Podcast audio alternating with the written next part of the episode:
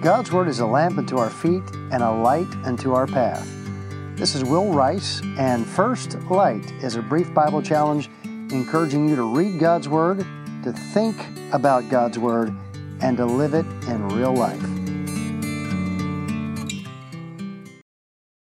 Where are you going today? What do you plan to do? What are your goals? Are you moving forward? You know, sometimes we mistake movement for progress. Progress is not movement, progress is positive movement. It is progressing. It is going somewhere in the right way.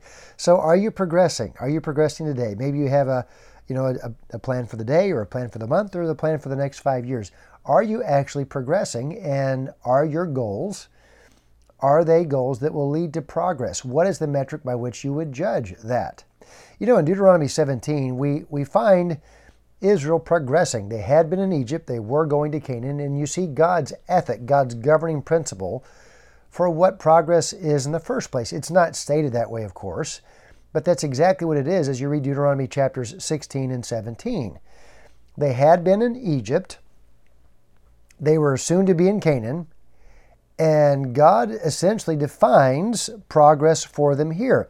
In uh, verse 14, uh, of chapter 17, God says, When thou art come unto the land which the Lord thy God giveth thee, and shalt possess it, and shalt dwell therein, and shalt say, I will set a king over me, like as the nations that are about me. Let me just stop right there.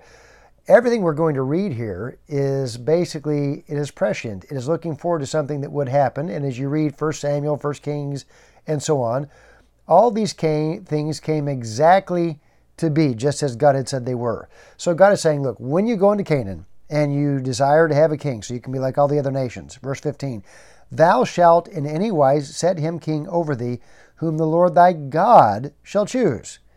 So God is the one that should choose the king that you're going to, to choose.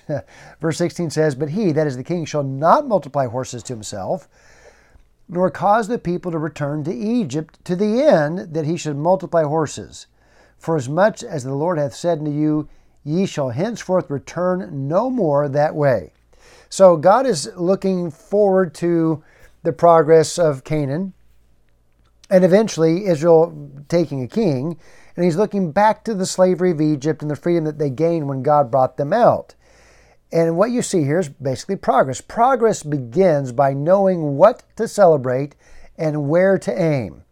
Israel had been a theocracy, they would become a monarchy. And after Solomon, who multiplied wives and silver and gold and horses, all of which were forbidden here, the, the kingdom would basically be divided and, and eventually dissolve.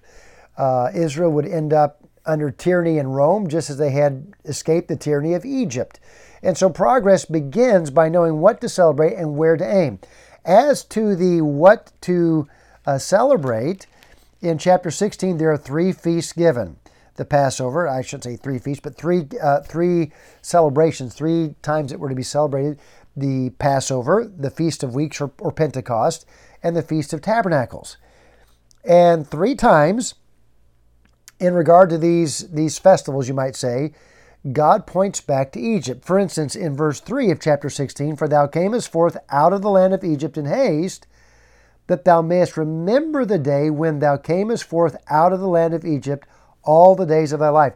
Look, remember where you've been. You've been in Egypt. That's looking back. And uh, we're going to celebrate what God did. Your generosity, your, your thoughts about the, the land that God has given you should all be informed by the fact that God brought you out of Egypt. So, you know, if you look at a company and what they celebrate, if you look at a family and what they celebrate, if you look at any group of people and what they celebrate, it tells you much about where they are going.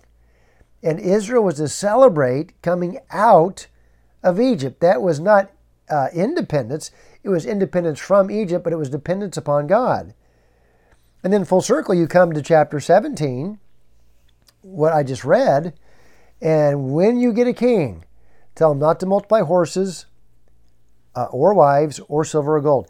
Why the horses? Well, it wasn't just a personal thing, it was a matter of trying to outfit a cavalry to go up against the horses and chariots of other nations. Elijah was called the chariot of Israel and the horsemen thereof. In other words, a very potent, powerful weapon.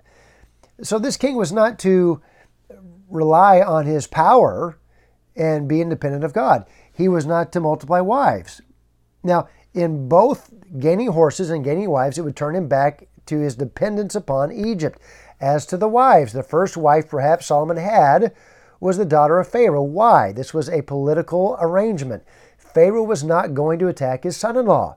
So both the multiplying of horses and the multiplying of wives turned Israel back through their king to dependence upon Egypt. Silver and gold, the same way. And his wives would turn away his heart. That's exactly what happened to Solomon. If you read 1 Kings 3 and the following chapters, that's exactly what happened to Solomon. So progress begins by knowing what to celebrate and where to aim. Now, let me give you two questions that might help you track your progress. Am I actually progressing? Two questions to ask yourself. Number one, what does God want? So I'm richer, I'm smarter, I'm healthier than this time last year. But what is it that is most important to God? All those things are good. But what does God actually want? Uh, throughout chapters 16 and 17, as before, God talks about the tabernacle. Before the temple was constructed, the tabernacle, where, where the worship was centered, the, the worship of Israel to Jehovah was centered. And he always refers to the tabernacle as the place which the Lord thy God shall choose. In verse 15 of chapter 17, he says, The king you choose should be the one whom the Lord thy God shall choose. In other words, this is what God wants. Verse 19, it says, This king shall read the, the law all the days of his life. Why? That he may learn to fear the Lord, to keep all his words and all his laws and these statutes, to do them, that his heart be not lifted up above his brethren, that he may prolong his days in the kingdom. Now, the kingdom was short lived because Solomon was turned away by his dependence upon Egypt and his dependence upon his own power. So, the question to ask yourself today is what does God want? Okay, I know you have goals. I want to lose weight. I want to gain mass. I want to gain smarts. I, I want to accomplish this financially.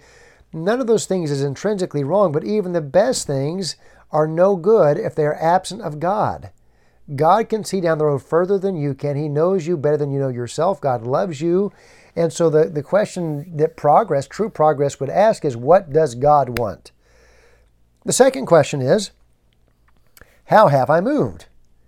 What does God want looks to the future. How have I moved looks back to the past, just like in these chapters, looking back to Canaan and celebrating the freedom of from slavery and then looking ahead to Canaan. So, how have I moved?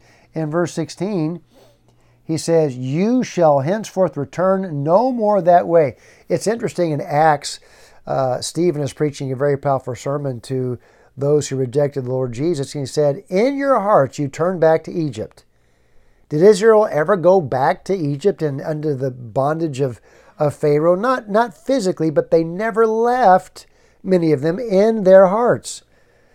So how have I moved? You know, for Israel, it was it was moving to a standard where they they felt like they were making progress by the metric of the other nations. I, I want a, a, king just like the other nations, Israel would say. Uh, in verse 17, they, they received kings that wanted horses and silver and gold and, and all these things that made them measure up to the standard of their day and not to, up to the standard of their God.